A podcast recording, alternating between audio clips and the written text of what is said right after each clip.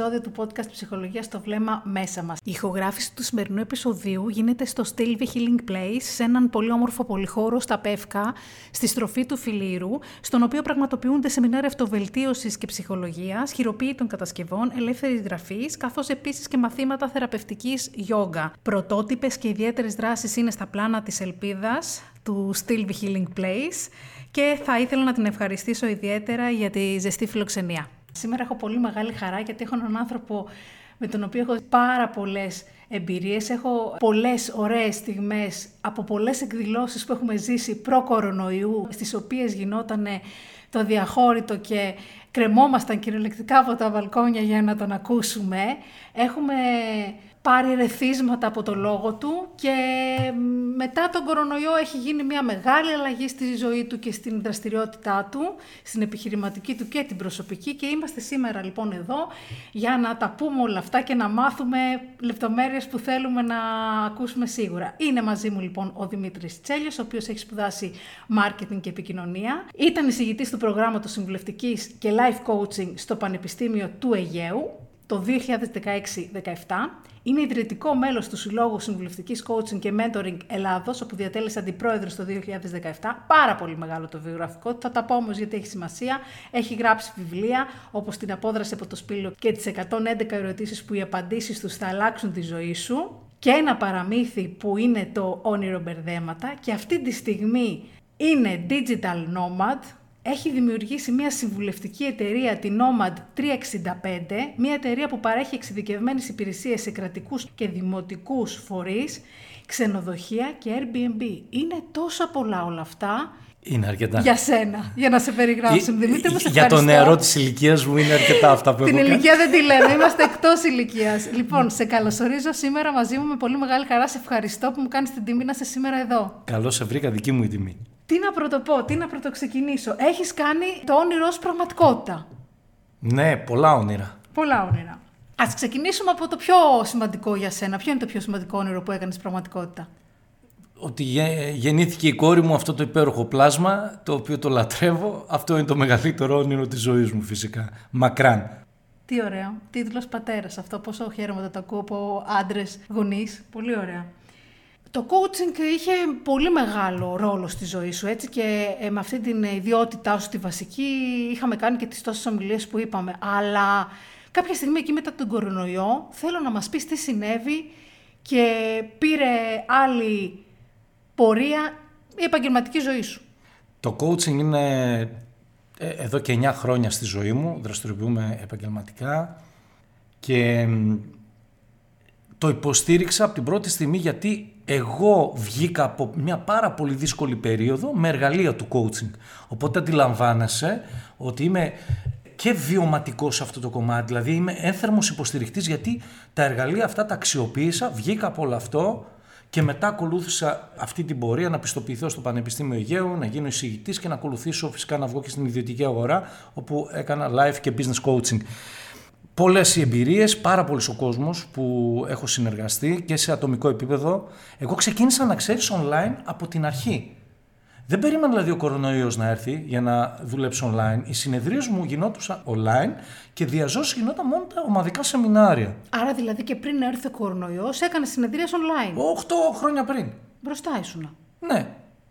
Λοιπόν, όταν λοιπόν ήρθε ο κορονοϊός, στην ουσία δούλεψε για μένα. Γιατί το λέω σε εισαγωγικά, γιατί εκπαίδευσε τον κόσμο στο online, ακόμα περισσότερο, και η δουλειά μου ανέβηκε κατακόρυφα σε σημείο που ενώ ο, ο μέσος όρος συνεδριών μου μπορεί να ήταν 4-5 τη μέρα, είχα φτάσει να κάνω και 8 και 9 και ήμουνα πραγματικά εξαντλημένος από το να μπορέσω να ανταποκριθώ στις ανάγκες που είχαν προκύψει. Ε, από το ζόρι που ναι. έφαγε ο κόσμος και από τα θέματα που είχε ναι. να διαχειριστεί. Ναι. Οπότε η περίοδος αυτή μετά είναι για σένα πάλι κάνεις πράγματα, είναι θετική προς τις ε, επαγγελματικές σου δραστηριότητες, συνεχίζεις την ε, συμβουλευτική με ναι. όλους τους τρόπους. Ξέρεις όμως τι έκανα, θα σου πω τι έκανα.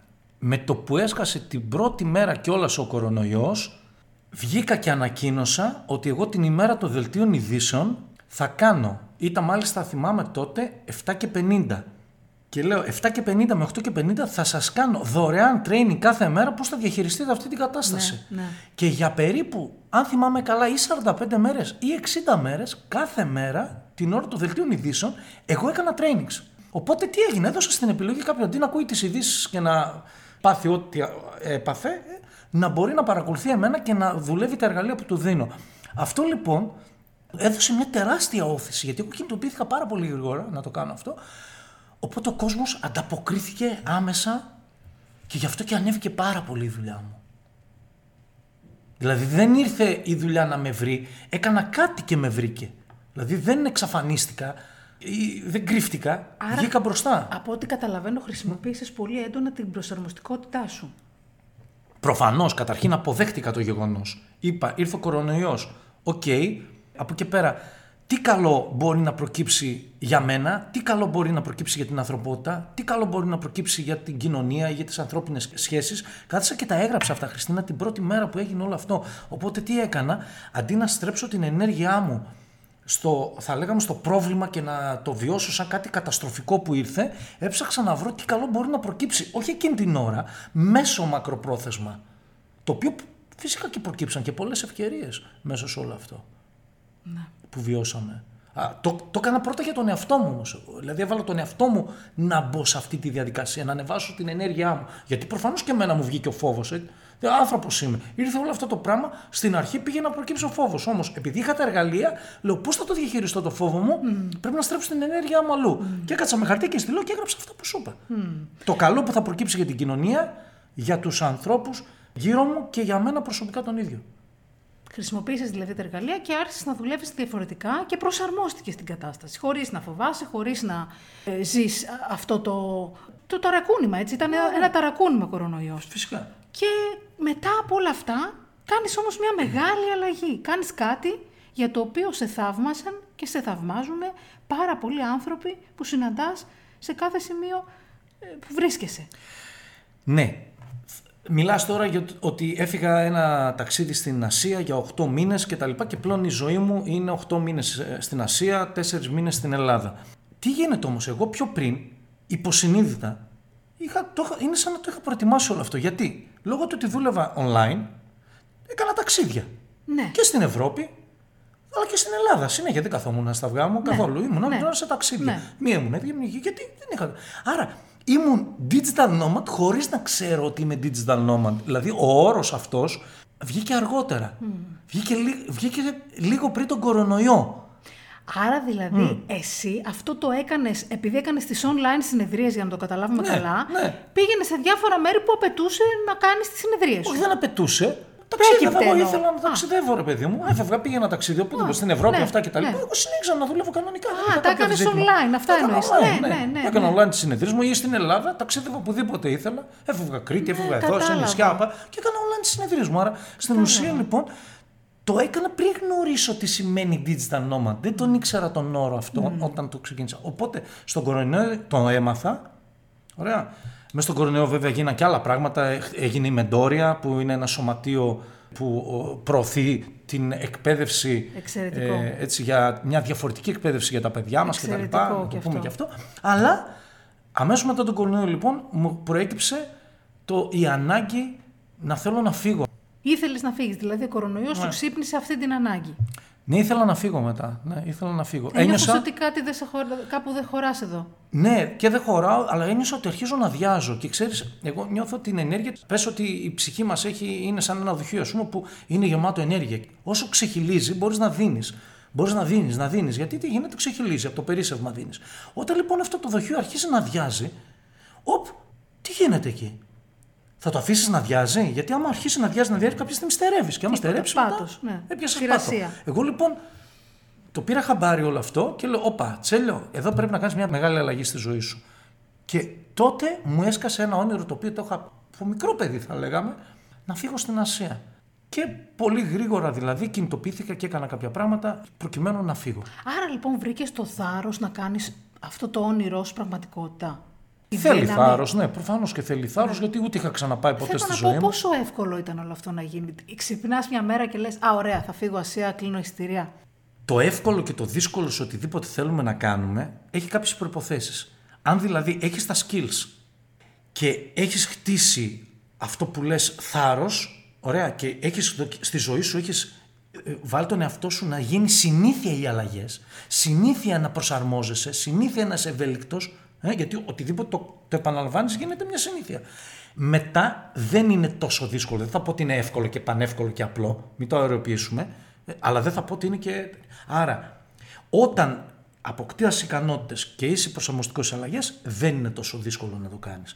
Αν είσαι αρνητικός στις αλλαγές στη ζωή σου και η ζωή σου είναι κάθε μέρα ίδια εδώ και 40 χρόνια, ε, πώς θα πας να φύγεις τώρα και να πας στην Ασία; Είναι βουνό. Μόνος στη σκέψη θα τρομάξεις. Δηλαδή, δεν υπάρχει περίπτωση να το κάνεις. Ήσουν εξοικειωμένος με την ευκολία της αλλαγής, από ό,τι καταλαβαίνω. Ναι, από μικρό παιδί κάνω αλλαγές. Δεν φοβάμαι τις αλλαγές για κάποιο λόγο.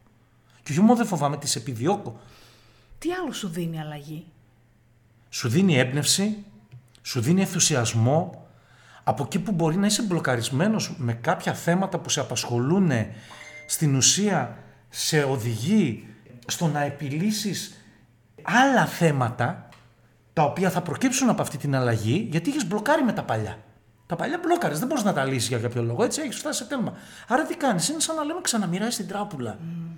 Δηλαδή, βάζεις τον εαυτό σε μια κατάσταση να διαχειριστεί καινούρια όπου θέμα να καταλάβουν και οι ακροατές μας είναι τα προβλήματα. Ναι. Το έχω βγάλει τη λέξη πρόβλημα από τη ζωή μου. Δεν μου αρέσει και εμένα ναι, Λέω θέμα, πρόκληση κτλ. Άρα, όταν μιλάω για θέμα, εννοώ τα προβλήματα που λέω. Τα ζητήματα. Τα ναι. ζητήματα, ναι.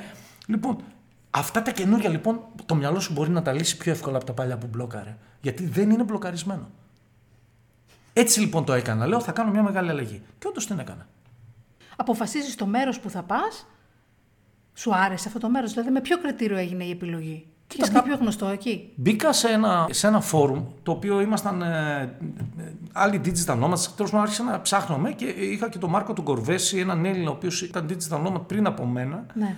Όπου μίλησα και μαζί του. Μπήκα μετά σε κάποια groups με digital nomads και εκείνη το διάστημα σχεδιάζαν κάποιοι ταυτόχρονα να φύγουν στην Ασία. Πού να πάμε, είπαν κάποιοι πάμε μπαλί. Και είπαν και οι άλλοι πάμε μπαλί. Πάμε μπαλί, λέω και εγώ έρχομαι μπαλί.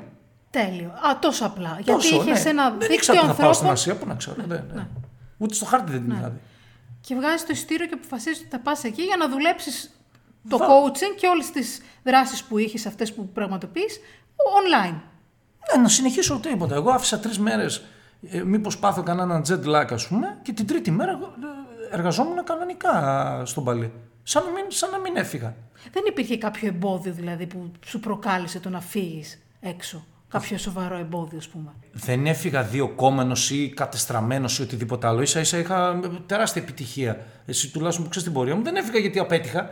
Έφυγα πετυχημένος. Αλλά μέσα μου πήρα τα πρώτα μηνύματα ότι αρχίζω να αδειάζω.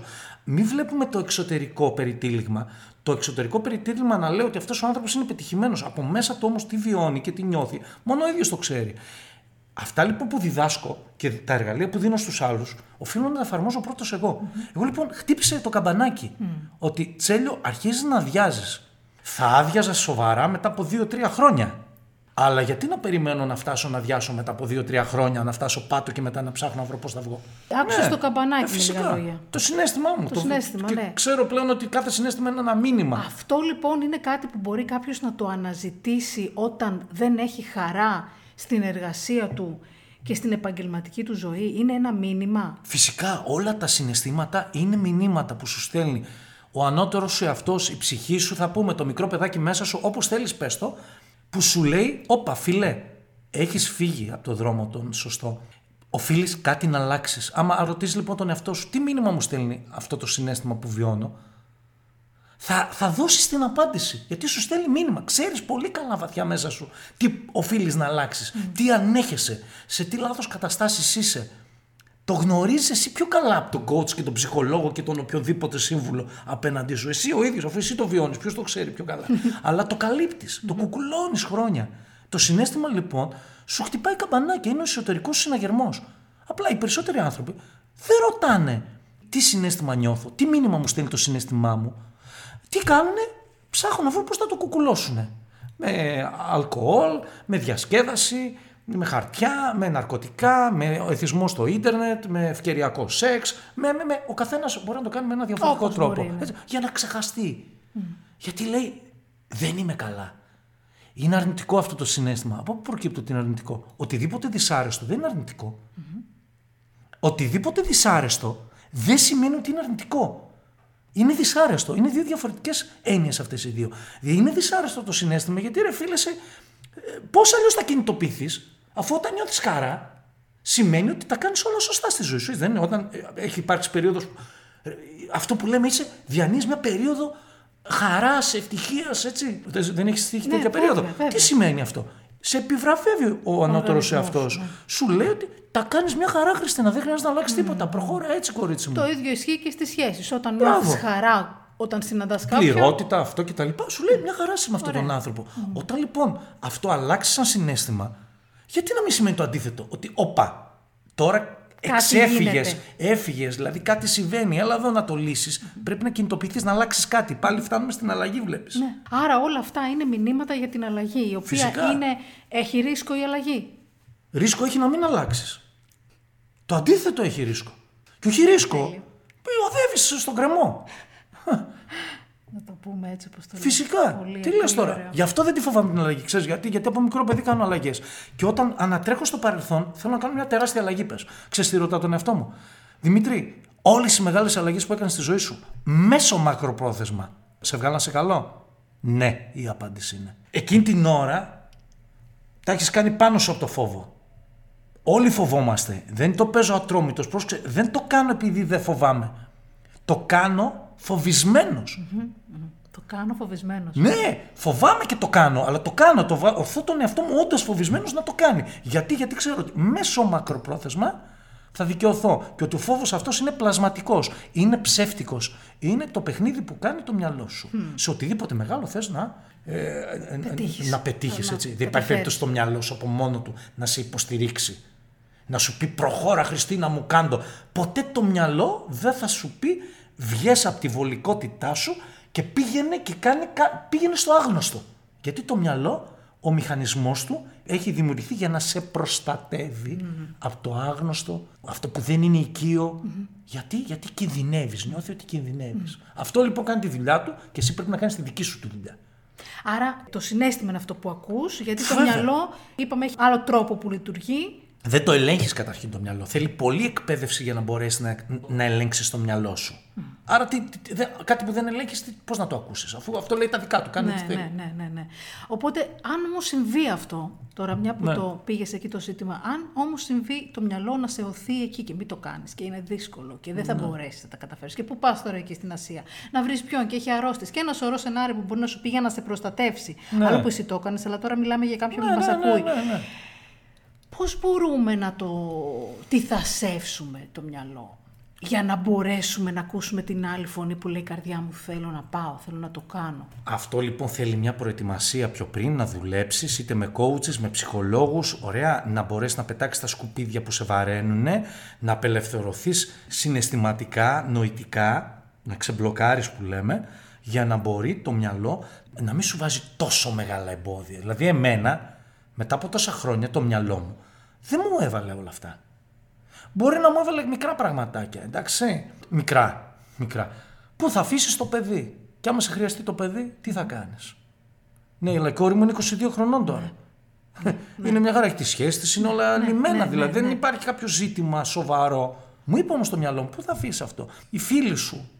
Θα κάνεις καλούς φίλους εκεί, θα, είσαι, θα βρεις φίλους; Μήπως είσαι μόνος σου; Ναι, αλλά δεν τη φοβάμαι εγώ τη μοναξιά πλέον. Την επιλέγω σαν μοναχικότητα. Είναι επιλογή μου να είμαι. Και όντως ήμουνα στην Ασία. Από τους 8 μήνες περίπου, τους 5 ήμουν μόνος μου. Αλλά σου άρεσε, το επέλεξες. Οπότε Το λάτρεψα, ένιωθες βέβαια. καλά μέσα σε όλα αυτά. Φυσικά. Είδες τα θετικά και άφησες το φόβο πίσω. Πάρα πολύ.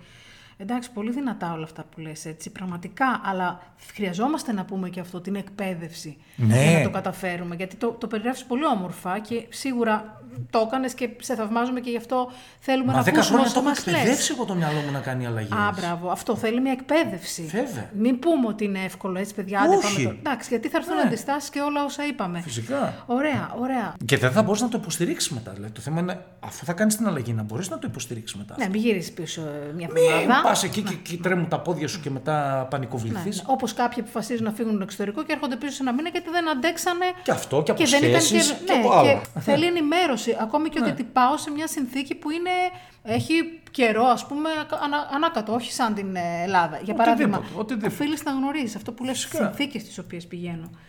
Οπότε απ- το κάνεις λοιπόν, αφήνεις, παίρνεις όλα αυτά τα εργαλεία, ε, τον αφήνεις το φόβο στην άκρη όπως λες, ήξερες να τον θυ- διαχειριστείς, όπως είπες πήγα φοβισμένος και φτάνεις εκεί. Είναι όλα εύκολα. Δηλαδή φτάνω σε μια ξένη χώρα και δεν είναι Ευρώπη, είναι Ασία. Πώς ήταν λίγο θέλεις να μας πεις αυτό, πώς ήταν το πρώτο διάστημα, αυτό το...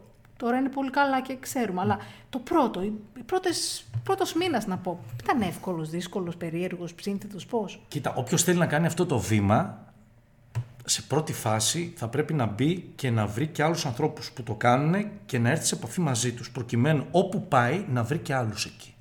Να σωματωθεί, θα λέγαμε, σε μια μικρή ομάδα. Εμείς τι έγινε, γίναμε μια μικρή ομάδα εκεί πέρα, 14-15 άτομα ήμασταν στον Παλί. Οπότε ήσουν εκεί με άλλους ανθρώπους που οι περισσότεροι και από αυτούς ήταν πρώτη φορά κι αυτοί Και είχαν και ίδιες... ε, Είχαμε ίδιες, αναζητήσεις. ίδιες αναζητήσεις, ίδια θέλω και τα λοιπά. Ωραία, αλλά ήμασταν από διαφορετικούς κλάδους, δεν ήμασταν τώρα coaches όλοι. Ο ένας ε, ήταν γυμναστής, ο, ο άλλος ήταν, ε, ασχολούνταν με τουριστικά, ο άλλος ήταν οικονομολόγος και έκανε διαχείριση μεγάλων ξενοδοχείων. Η άλλη κοπέλα είχε άλλη εργασία, ξέρω εγώ. Η, η Χριστίνα του Κουζιάννη που τη βρήκαμε, είναι YouTuber. Ναι, ναι, ναι. Ωραία. Ο Μάρκος Κορβές είναι σύμβουλος καριέρας, ξέρω εγώ. Είχαμε ανθρώπους ναι, από Ινδία, από, Γε- από Γερμανία, από Αργεντινή, από Μεξικό, από Κίνα. Ήμασταν άνθρωποι από όλα τα μήκη και πλάτη. Άρα πας και ενσωματώνεις, θα λέγαμε, σε μια ομάδα και εκεί νιώθεις μια ασφάλεια. Δεν πας μόνος ξεκάρφωτος στη ζούγκλα. Γιατί εμείς πήγαμε και σε ζούγκλα. Άρα ο κόσμος του Digital Nomad έχει συγκεκριμένα χαρακτηριστικά. Ομαδικότητα, συνεργασία, κοινό όραμα, κοινό στόχο, Βέβαια. κοινές ανησυχίες. Τι Βέβαια. άλλο έχει ο κόσμος αυτός; έχει απίστευτη υποστηρικτικότητα. Δηλαδή, μπορεί να μπει σε ένα facebook group, παράδειγμα Digital Nomads Κοσαμούι, και να πεις «Γεια σας, είμαι στη Μαλαισία, στην Κουάλα Λουμπούρ και θα έρθω στο Κοσαμούι 11 Νοεμβρίου για ένα μήνα». Και να πεις «Ε, «Παιδιά, πού μπορώ να μείνω, ε, έχετε, σε ποια περιοχή είναι καλύτερα, τι να προσέξω, τι να κάνω, θα σε απαντήσουν, θα σε κάνουν». Μπορεί να σου στείλει και κάποιος φίλε μου πότε έρχεσαι, μπορεί να έρθω να σε πάρω. Έχεις μεγάλη βαλίτσα, να έρθω με μηχανάκι, να έρθω με αυτοκίνητο, χωρίς να σε ξέρει καν. Γιατί γίνεται αυτό, Γιατί όλοι ξεσπιτωθήκαμε. Και όλοι μπορούμε να νιώσουμε τον άλλον. Και όταν εσύ, ας πούμε, ξέρω εγώ, θα προσφέρεις μια βοήθεια σε κάποιον, μετά αυτό θα την προσφέρεις στον επόμενο. Και είναι μια τεράστια αλυσίδα ανθρώπων που αλληλοβοηθιόνται α, με διαφορετικές θρησκείες, διαφορετικές κουλτούρες, διαφορετικά κράτη που, που φύγανε έτσι.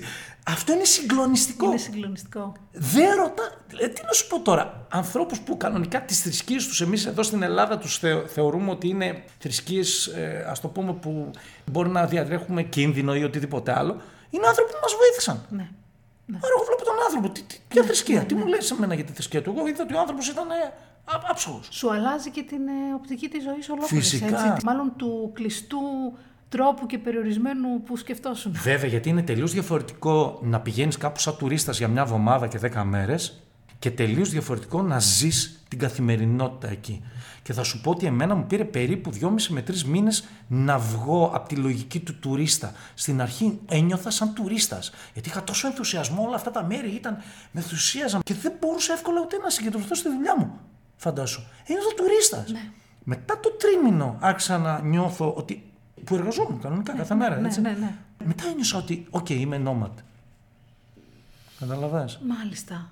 Οπότε πολλά οφέλη έχει. Έχει κάποιο μειονέκτημα η ζωή των digital nomads; Κοίτα, φυσικά πάντα κάτι αφήνεις για να κερδίσεις κάτι άλλο. Για παράδειγμα, εγώ άφησα, όπως σου είπα, άφησα ε, την οικογένειά μου, τους γονείς μου, τους φίλους μου, το- την κόρη μου κτλ. Ε, ε, ένα τρόπο ζωής συγκεκριμένο που ήταν πολύ βατά όλα τα πράγματα. Δεν είχα, εγώ δεν έφυγα δηλαδή γιατί ζορίστηκα κάπου, δεν πηγαίναν καλά τα πράγματα. Άρα, Όχι, εντάξει, εννοώ ότι εκεί ο τρόπος που, Ε, αυτό θέλω να σου πω κάνεις τώρα. την καθημερινότητά σου για να Εκεί κάνεις πέρα τη δουλειά σου. λοιπόν φεύγεις, το πιο, η πιο μεγάλη δυσκολία είναι να προσαρμοστείς στις κουλτούρες που υπάρχουν εκεί γιατί είναι πολιτισμικά κράτη, λόγω θρησκειών μπορείς σε μια χώρα, ας πούμε, όπως είναι η Ταϊλάνδη, να δεις τρεις διαφορετικές θρησκείες. Β- Βόρεια να ξεκινάει να είναι βουδιστές, ξέρω εγώ, σου κατεβαίνει Ινδουιστές και μετά να γίνουν, ξέρω εγώ, ε, ε, μουσουλμάνοι, έτσι. Λόγω των θρησκειών έχουν διαφορετική κουλτούρα όλοι αυτοί οι άνθρωποι κτλ. Οπότε θα πρέπει να προσαρμόσεις και εσύ τη συμπεριφορά σου, το πώς λειτουργείς, το πώς. Ε, Α πούμε πρακτικά ζητήματα. αυτό. των- Ε, ναι. Επίσης, το γεγονός σε κάποιες χώρες δεν μιλάνε καλά αγγλικά και δεν μπορείς να συνηθίσει. Εμένα, ας πούμε, πολλές φορές μου με καθοδήγησαν λάθος γιατί οι άνθρωποι δεν ξέραν να μου μιλήσουν. Και κατάλαβα, έχω μπει σε λάθος λεωφορεία. Ωραία, από οδηγό λεωφορείου με έβαλε κατά λάθος σε λάθος λεωφορείο, κατάλαβε άλλο αυτός, μου είπε άλλο. Πήγα εγώ Βρέθηκες και αλλού. το, το, το κατάλαβα στιγμή όταν έβαλε το GPS. Λέω, όπα τι, και τους είπα σταματήστε, ας πούμε, και με άφησαν λίγο πιο πέρα σε μια στάση και τα λοιπά, να με πάρει ένα άλλο λεωφορείο. Οκ. Ναι, ναι, ναι. Ε, Ένα απλό πράγμα ναι. που δεν Ή κατάλαβε που πας. Μπορεί να πάω κάπου, να είναι εξωτικό το μέρος και να μην έχω WiFi. Να μην έχω ίντερνετ. Ναι. Τι κάνω εγώ, εγώ δεν μπορώ, άμα δεν έχω ίντερνετ δεν μπορώ να δουλέψω. Ναι. Άρα δεν έχω έσοδα. Άρα δεν μπορώ να, γιατί, να συντηρήσω το lifestyle που έχω. Τι γίνεται λοιπόν, ακύρωσα για δύο μέρες, τρεις όλα τις συνεδρίες μου και έφυγα από αυτό το μέρος, ξαναπήγα μετά σε ένα άλλο. Ενώ ήταν παράδεισος. Παράδεισος. Αλλά Το δεν είχε- Κοκούντ, Ναι. το λεγόμενο κτλ. Πήγα στο Κοτσάνκ που ήταν το μεγάλο νησί, ας πούμε, που είχε καλό ίντερνετ παντού. Ξαναγύρισα. Στεναχωρέθηκα πολύ γιατί ήταν παράδεισος.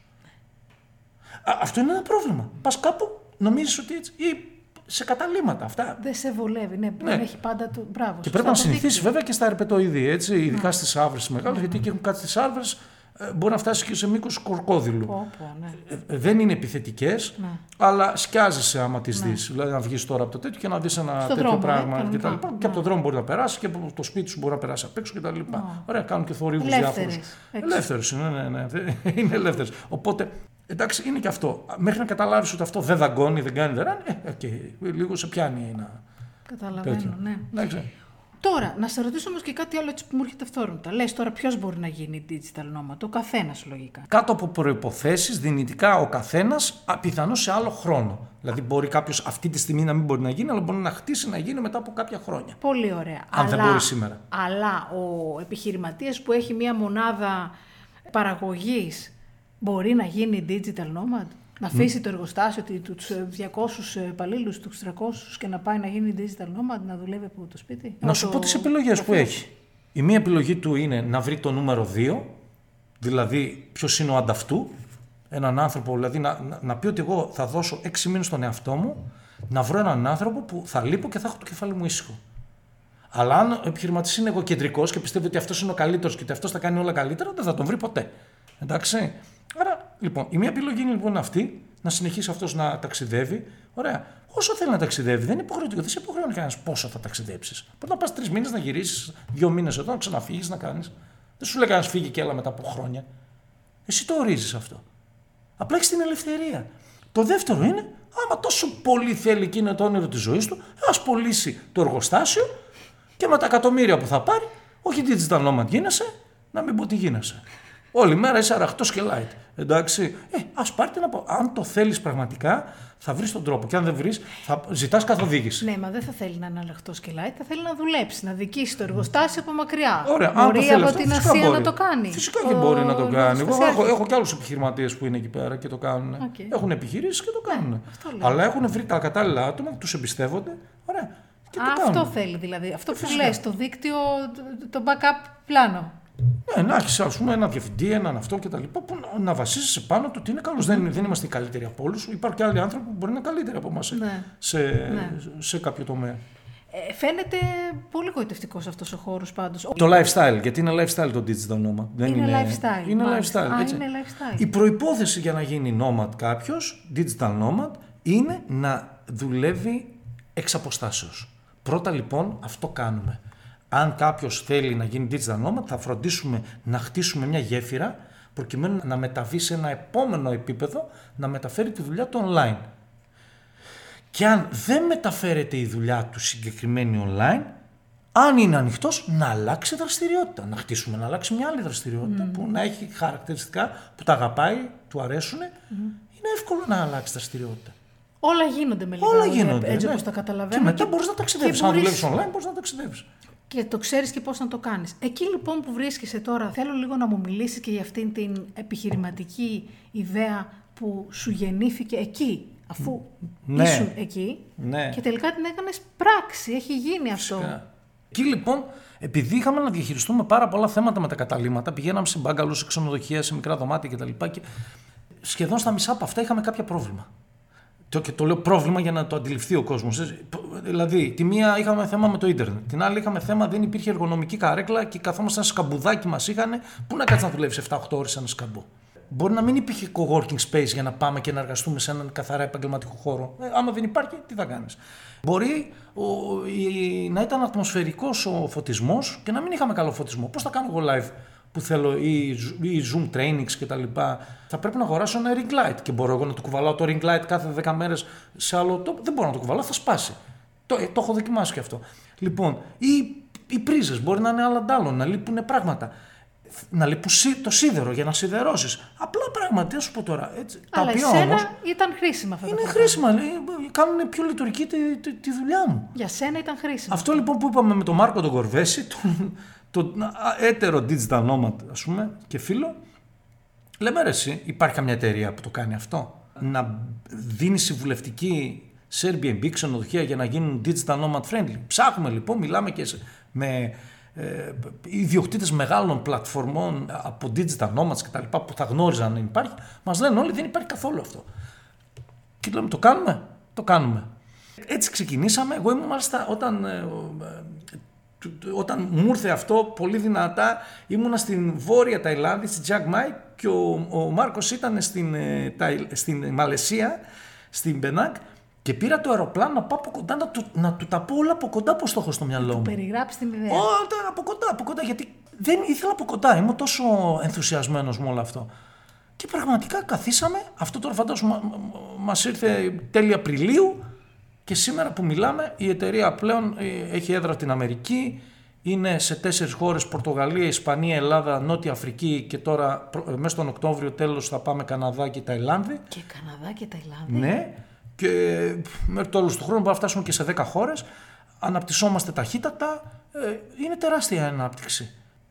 Καλά, έτσι όπως το περιγράφεις, αυτό μιλάς τώρα για κολοσσό. Αυτό με πόσα χρήματα το έκανες, δηλαδή πόσο κεφάλαιο απαιτήθηκε για να κάνεις αυτή την επιχείρηση. Ωραία, για πες μου εσύ πόσο πιστεύεις ότι δώσαμε; Άμα σου πω ότι το κάναμε κάτω από 1000 ευρώ θα το πιστέψεις;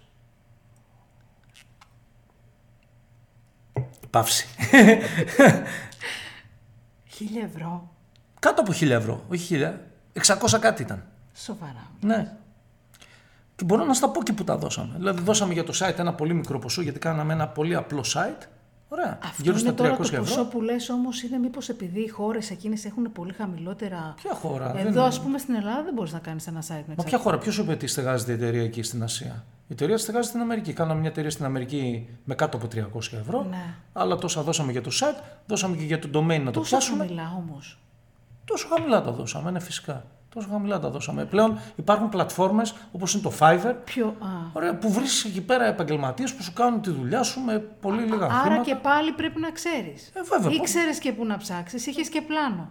Ναι, ο, ο Μάρκος είναι πιο ειδικός σε αυτά, τα, τα, τα ξέρει καλύτερα, ας πούμε, και τα λοιπά. Και βρήκαμε τις άκρες λοιπόν και φτιάξαμε όλο αυτό, αλλά διαθέσαμε πάρα πολύ χρόνο προσωπικό ε, και δουλέψαμε.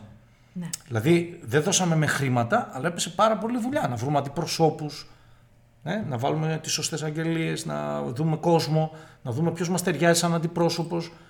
Γιατί έχουμε ένα πρόβλημα. Δεν βάζουμε όλο τον κόσμο. Δεν είναι όπως παλιά ήταν οι ασφαλιστές, όποιος χρειάζεται ένα έξτρα εισόδημα να έρθει να δουλεύει. Όχι. Εμείς θέλουμε ένα προφίλ συγκεκριμένου άνθρωπου, επιχειρηματία, που να το αναλάβει αυτό. Να ξέρουμε ότι θα το δουλέψει, θα το τρέξει. Για... Πόσος χρόνος απαιτήθηκε για να πάρει μορφή, σάρκα και οστά που λέμε αυτή η επιχείρηση. Κοίτα, εγώ προσωπικά μπορεί και να δούλευα 8 με 10 ώρες την ημέρα μόνο γι' αυτό.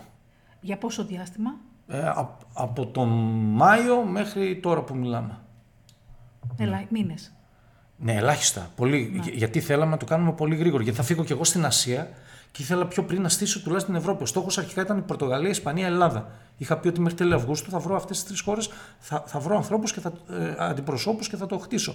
Και πρόκειψε και η Νότια Αφρική. Και μετά άρχισαν να έρχονται request. Και ο Καναδάς και η Ταϊλάνδη και από την Αγγλία μας έχει έρθει και από την Αυστραλία και από την Αμερική. Άρα λοιπόν αυτή η αναζήτησή σου είναι πολύ ελπιδοφόρο αυτό που λες, γιατί αυτή η αναζήτησή σου σε οδήγησε στο να βρεις τι λείπει, ας το πούμε από την αγορά, μια παροχή που Φυσικά. την ανακάλυψες εσύ ένα κενό που υπήρχε σε όλα αυτά και το έκανες πράξη, το έκανες επιχειρηματική ιδέα. Φυσικά, σήμερα που μιλάμε, οι Nomads είναι γύρω στα 40 με 45 εκατομμύρια και σε 4-5 χρόνια θα είμαστε 150 εκατομμύρια. Γιατί είναι η ανάπτυξη τρελή. Είναι δηλαδή σαν μια χώρα ολόκληρη η οποία μετακινείται. Αυτοί, αυτοί οι άνθρωποι δεν έχουν συγκεκριμένες ανάγκες, είναι μια αγορά. Ναι. Δεν έχει ανάγκες. Ναι. Ε, Ποιος τις καλύπτει; Εδώ λοιπόν υπήρχε ένα τεράστιο κενό. Ναι. Εμείς λοιπόν είμαστε μια εταιρεία η οποία παρέχουμε συμβουλευτικές υπηρεσίες σε καταλήμματα, ωραία, και όχι μόνο βέβαια, αλλά και σε δήμους, σε υπουργεία κτλ. για να γίνουν digital nomad friendly τα καταλήμματα ή οι πόλεις και να μπορούν να φιλοξενούν τους nomads χωρίς, προ- χωρίς να υπάρχουν θέματα. Οπότε ζεις ταξιδεύοντας, κάνεις αυτό που αγαπάς, ε, Ναι. βγάζεις χρήματα από αυτό και έχεις και μέλλον. Φυσικά. Γιατί φαντάζομαι δεν θα μείνεις μόνο εκεί, είσαι ένας άνθρωπος που κοιτάζεις. Οπότε όλος αυτός ο τρόπος ζωής έχει πάρα πολλά ωφέλη από ό,τι βλέπω, από ό,τι μου περιγράφεις. Έτσι. Είναι ένας πραγματικά συναρπαστικός κόσμος. Καταρχήν, ό,τι κάνω τα τελευταία χρόνια, εναρμο- ε, το πρώτο που ρωτάω στον εαυτό μου είναι Δημήτρη, αυτό που θα κάνεις εναρμονίζεται με τις πέντε βασικές αξίες της ζωής σου; Αυτός είναι ο οδηγός μου σε ό,τι κάνω. Α, Όταν λοιπόν εγώ, ε, σαν ως αξίες, έχω την ελευθερία, την αυτογνωσία, την, ε, ε, την ε, μ, δημιουργικότητα, την εξέλιξη, το παθος δεν καλύπτεται αυτό που κάνω, δεν καλύπτει και, τα, και τις πέντε αυτές αξίες, τις καλύπτει, τις υπερκαλύπτει. Είμαι κάθε μέρα ενθουσιασμένος. Ξυπνάω το πρωί, το βράδυ, είμαι, κοιμάμαι γεμάτος, με, με, με- έτσι παθιάζομαι, είμαι δημιουργικός. Δεν έχει ταβάνι αυτό το πράγμα το που μπορεί να φτάσει. Άρα καλύπτει και αυτές τις αξίες σου. Φυσικά μόνο αυτό Μόνο με αυτό. Ενδιαφέρει. Και το χρήμα που πολλοί άνθρωποι ας πούμε κυνηγάνε το χρήμα, εγώ τους λέω παιδιά, αν εσείς εξελιχθείτε και δώσετε αξία στον εαυτό σας και αυτό που κάνετε δίνει αξία στους άλλους, είναι δυνατόν να μην σου έρθει το χρήμα. Καταπληκτικό. Και τι είναι επιτυχία; Για μένα η επιτυχία είναι διαφορετική για κάθε άνθρωπο, αλλά προκύπτει μέσα από την πραγμάτωση των αξιών μας. Πραγματώνω τις αξίες μου με αυτό που κάνω. Αν τις πραγματώνω, για μένα αυτό είναι επιτυχία. Αν δεν τις πραγματώνω, αργά ή γρήγορα θα μπω στον πόνο. Θα βιώσω πόνο. Και ο πόνος δεν είναι καλός οδηγός. Ο πόνος είναι και αυτός συναγερμός. Συναγερμός. για να αλλάξεις κάτι. Ούτε αυτό είναι κακό. Έρχεται ο πόνος, λες, όπα, πρέπει να ξεβολευτώ. Δεν πάει άλλο. Είτε αυτό έχει σχ- με τις σχέσεις, είτε στα επαγγελματικά μας, είτε σε, σε, στο, σε κοινωνικό επίπεδο, σε οτιδήποτε. Όταν πονάς σημαίνει ότι πάλι χτυπάνε οι καμπάνες, συναγερμοί. Άλλαξε κάτι. Ξέρεις τι πρέπει να αλλάξεις. Το γνωρίζεις. σε όλη αυτή τη διαδρομή που περιγράφεις την επιχειρηματική που την ξέρεις και την έχεις βιώσει πολύ καλά, η αποτυχία ή όποια αποτυχία συμβεί κατά τη διαδρομή αυτή είναι μέρος της επιτυχίας και πώς θα πρέπει να την καλοδεχτεί κάποιος που του συμβαίνει; Εδώ και χρόνια για μένα δεν υπάρχει αποτυχία. Υπάρχει μια πρόκληση που εγώ θα βρω λύση. Και μάλιστα έχω χτίσει και την πεποίθηση ότι για κάθε θέμα που προκύπτει υπάρχουν τουλάχιστον δύο λύσεις.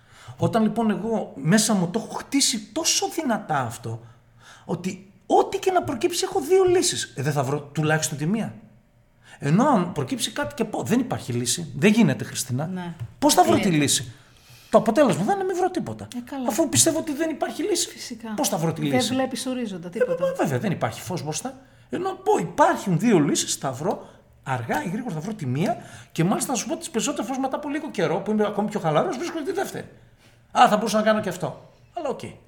Ναι, ναι, ναι. Το, το- τόσο απλά. Δηλαδή, ναι. Φυσικά, τι, δε- γιατί δεν είχαμε θέματα σε όλο αυτό που γίνανε. Χαμός έγινε. Ναι. Τι ήταν εύκολο αυτό το Ναι. πράγμα, καθόλου εύκολο δεν Ναι, ήταν. ναι. Τα πάντα έγιναν, ό,τι μπορούσες να φανταστείς έγινε.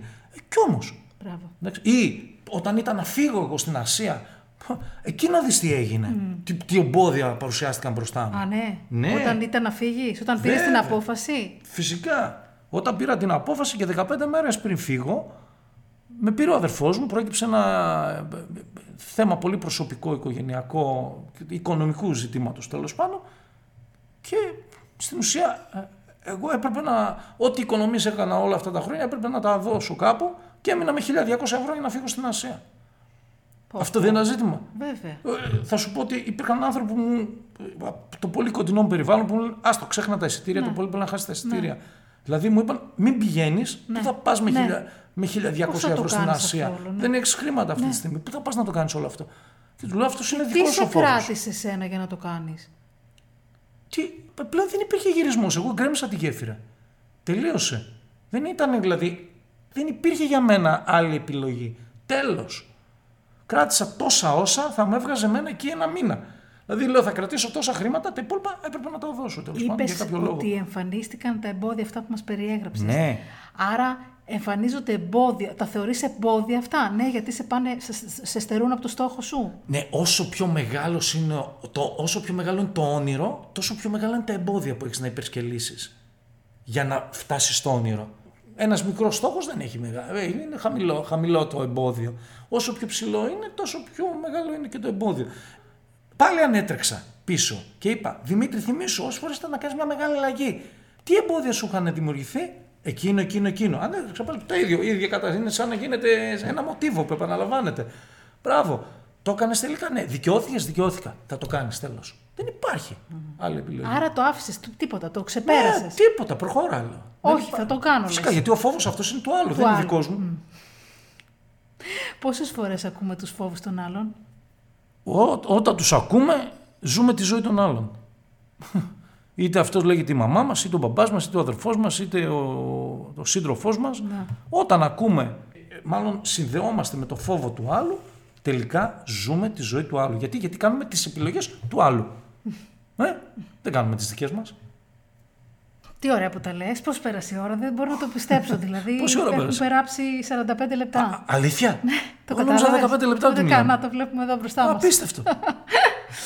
Λοιπόν, δεν είναι. Είσαι χήμαρος και θα ήθελα πολύ να πούμε και άλλα πράγματα, αλλά τώρα θα εστιάσουμε σε αυτό.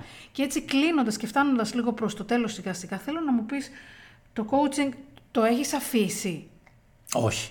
Το coaching είναι αγάπη.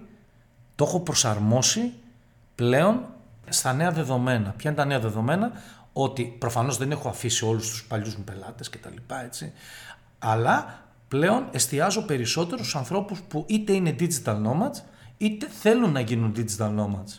Οπότε το προσάρμοσα, βλέπεις, με το καινούριο lifestyle που α- ακολούθησα. Να έρθει, το αξιοποίησα, δεν το πέταξα. Γιατί να το πετάξω, είναι περιουσία μου το coaching. Δηλαδή, περιουσία με την έννοια ότι ε, έχω, πον- που έχω πονέσει για να. Παρακαταθήκη, δουλειά, βέβαια. αυτό και τα λοιπά και το αγαπάω. Το αγαπάω γιατί βλέπω και τα αποτελέσματα στους ανθρώπους γύρω μου. Άρα επιλέγεις εσύ πια πότε θέλεις να κάνεις τις ε, συνεδρίες σου και το κούμποσες, το έραψες όλο αυτό πάνω στο καινούριο σου Είναι υπηρεσία πλέον σχέδιο. της Ναι, εταιρείας. ναι, είναι ναι. μια υπηρεσία που προσφέρουμε κανονικότατα. Είναι Ναι, υπηρεσία ναι, coaching. ναι, και ναι, εγώ ναι. και ο Μάρκος προσφέρει Ναι, ναι, ναι, ε, την ναι, ε, ναι. αλλαγή καριέρας ή ε, τη συμβουλευτική καριέρας κτλ. Τα παντρέψατε όλα ιδανικά με λίγα λόγια. Αυτό προσπαθώ να πω. Ότι πήρατε όλα Ναι. σας τα εφόδια ο καθένας Ναι. και τα παντρέψατε και τα ταιριάξατε και φτιάξατε ένα μεγαλύτερο, μια μεγαλύτερη Ναι. εικόνα. Έτσι. Αυτό βέβαια στην πορεία προέκυψε έτσι. Ναι, Δεν- βέβαια, Το είχαμε αυτό, από την αρχή αυτό. έτσι. Δηλαδή, όσο τολμάς και κάνεις πράγματα, τόσο βλέπεις είναι σαν κομματάκια του puzzle τα οποία είναι σκόρπια στην αρχή, αλλά είναι σαν ένας μαγνήτης να τα τραβά και να αρχίζουν τάκ, τάκ, τάκ και να κουμπώνουν μεταξύ τους. Ξαφνικά κουμπώνουν. Κουμπώνουν όλα μεταξύ τους και σου βγαίνει ένας πίνακας με συμπληρωμένο το puzzle. Είναι μαγικό, το λέω και πραγματικά να Ναι. Πραγματικά και ταιριάζει. εγώ ανατριχιάζω τώρα και Ναι. δεν μπορούμε να το, να το δούμε Δεν κιόλας μπορούμε να το εδώ. δείξουμε, έχει Να το γίνει. δείξουμε. Ε, α, παρόλα αυτά είναι πολύ ωραίο το μήνυμα που, που μας δίνεις πραγματικά ότι ταιριάζουμε τα, τα κομμάτια του puzzle, κάνουμε υπομονή, δουλεύουμε γι' αυτό, αξιοποιούμε τα ταλέντα, προσαρμοζόμαστε, έχουμε υπομονή, θάρρος, πίστη, ελευθερία σε όλα αυτά που, όλες τις αξίες αυτές που λες και τα καλύτερα είναι μπροστά μας. Δηλαδή αυτό να το πιστέψουμε και να μην φοβηθούμε γιατί η επιχείρηση φαντάζει λίγο στο μυαλό πολλών σαν κάτι δύσκολο και πώς θα το καταφέρω και όλα αυτά. Όχι. Το περιγράφεις και δίνουμε μία άλλη οπτική και μία άλλη οπτική ζωής. Για μένα το επιχειρήν είναι ένα από τα μεγαλύτερα ταξίδια αυτογνωσίας που υπάρχουν. Μέσα από το επιχειρήν αναπτύσσεις όλες τις δεξιότητες που χρειάζεσαι για να επιβιώσεις ως άνθρωπος, όχι ως επιχειρηματίας. Δηλαδή, θέλω να δουν ο κόσμος το επιχειρήν σαν ένα όχημα που σε εξελίσσει σε ανώτερα επίπεδα. Δεν είναι τα χρήματα που σου φέρει το επιχειρήν. Είναι όλη αυτή η εμπειρία, η εξέλιξη, όλο αυτό το ταξίδι, το συναρπαστικό που παίρνεις, όντας μη νιώθοντας όμως ασφάλεια. Ναι. Αυτή την ψεύτικη ασφάλεια. Γιατί είναι ψεύτικη η ασφάλεια. Δεν υπάρχει ασφάλεια. Ποια ασφάλεια σε όλο αυτό που συμβαίνει. Ήρθε, να, ήρθε ο COVID, δεν ξέρω ήρθαν εγώ. Οι πλημμύρες, έτσι, ήρθαν, ήρθαν οι πλημμύρες, είναι αυτά. Ποια φωτιές, ασφάλεια. ναι. Δεν υπάρχει καμία ασφάλεια. Η μόνη ασφάλεια είναι το να πατάμε γερά στα πόδια μας, δηλαδή να γινόμαστε κάθε μέρα καλύτεροι, πιο ανθεκτικοί, όχι σκληροί, ανθεκτικοί. Είναι άλλο σκληρός, άλλο ανθεκτικός. Ναι. Πιο ανθεκτικοί, να έχουμε ψυχική ανθεκτικότητα και δεξιότητες, ικανότητες που θα μας βοηθούν να ε, προσπερνάμε τα όποια εμπόδια παρουσιάζονται στην, στο, μπροστά μας. Και αν διάλεγες ένα συστατικό της επιτυχίας ή δύο, πες μου όπως θέλεις, ποιο θα ήθελες να μοιραστείς μαζί μας; Το πάθος μου βγαίνει. Το, δεν, ξέ, δεν, δεν, δεν, δεν την περίμενα. Ναι, το ξέρεις ότι ναι, ό,τι έχουμε ναι. πει δεν έχουμε κάτσει να το σχεδιάσουμε, αλλά το πρώτο που μου ήρθε σαν λέξη είναι το πάθος. Αν δεν παθιάζεσαι, είναι σαν καύσιμο. Δεν ρε παιδί μου. γίνεται, απλά. Ναι, είναι σαν καύσιμο. Ναι. Σαν να έχεις βάλει Έτσι, αέρα έτσι. κοπανιστό μέσα. Πού θα σε πάει. Έτσι. Ενώ αν έχεις βάλει τη σωστή βεζίνη και τα λοιπά, θα σε πάει μακριά. Αυτό λοιπόν το καύσιμο είναι το πάθος. Τέλειο. Κλείνουμε με αυτό το μήνυμα, μου αρέσει πάρα πολύ, με εκφράζει και εμένα. Πάθος και όραμα, δουλειά και καλά ταξίδια. Καλά ταξίδια. Θα να μάθουμε έχουμε. για τα επόμενα σου ταξίδια μέσα από, τα, από τις σελίδες που θα δώσουμε και στο, στις πληροφορίες του podcast, από ότι θα υπάρχουν ε, ε, οι λεπτομέρειες για να σε βρούνε και να δούνε τι κάνεις και να σε παρακολουθήσουν. Δημήτρη, σε ευχαριστώ πάρα πολύ. Και εγώ σε ευχαριστώ πολύ.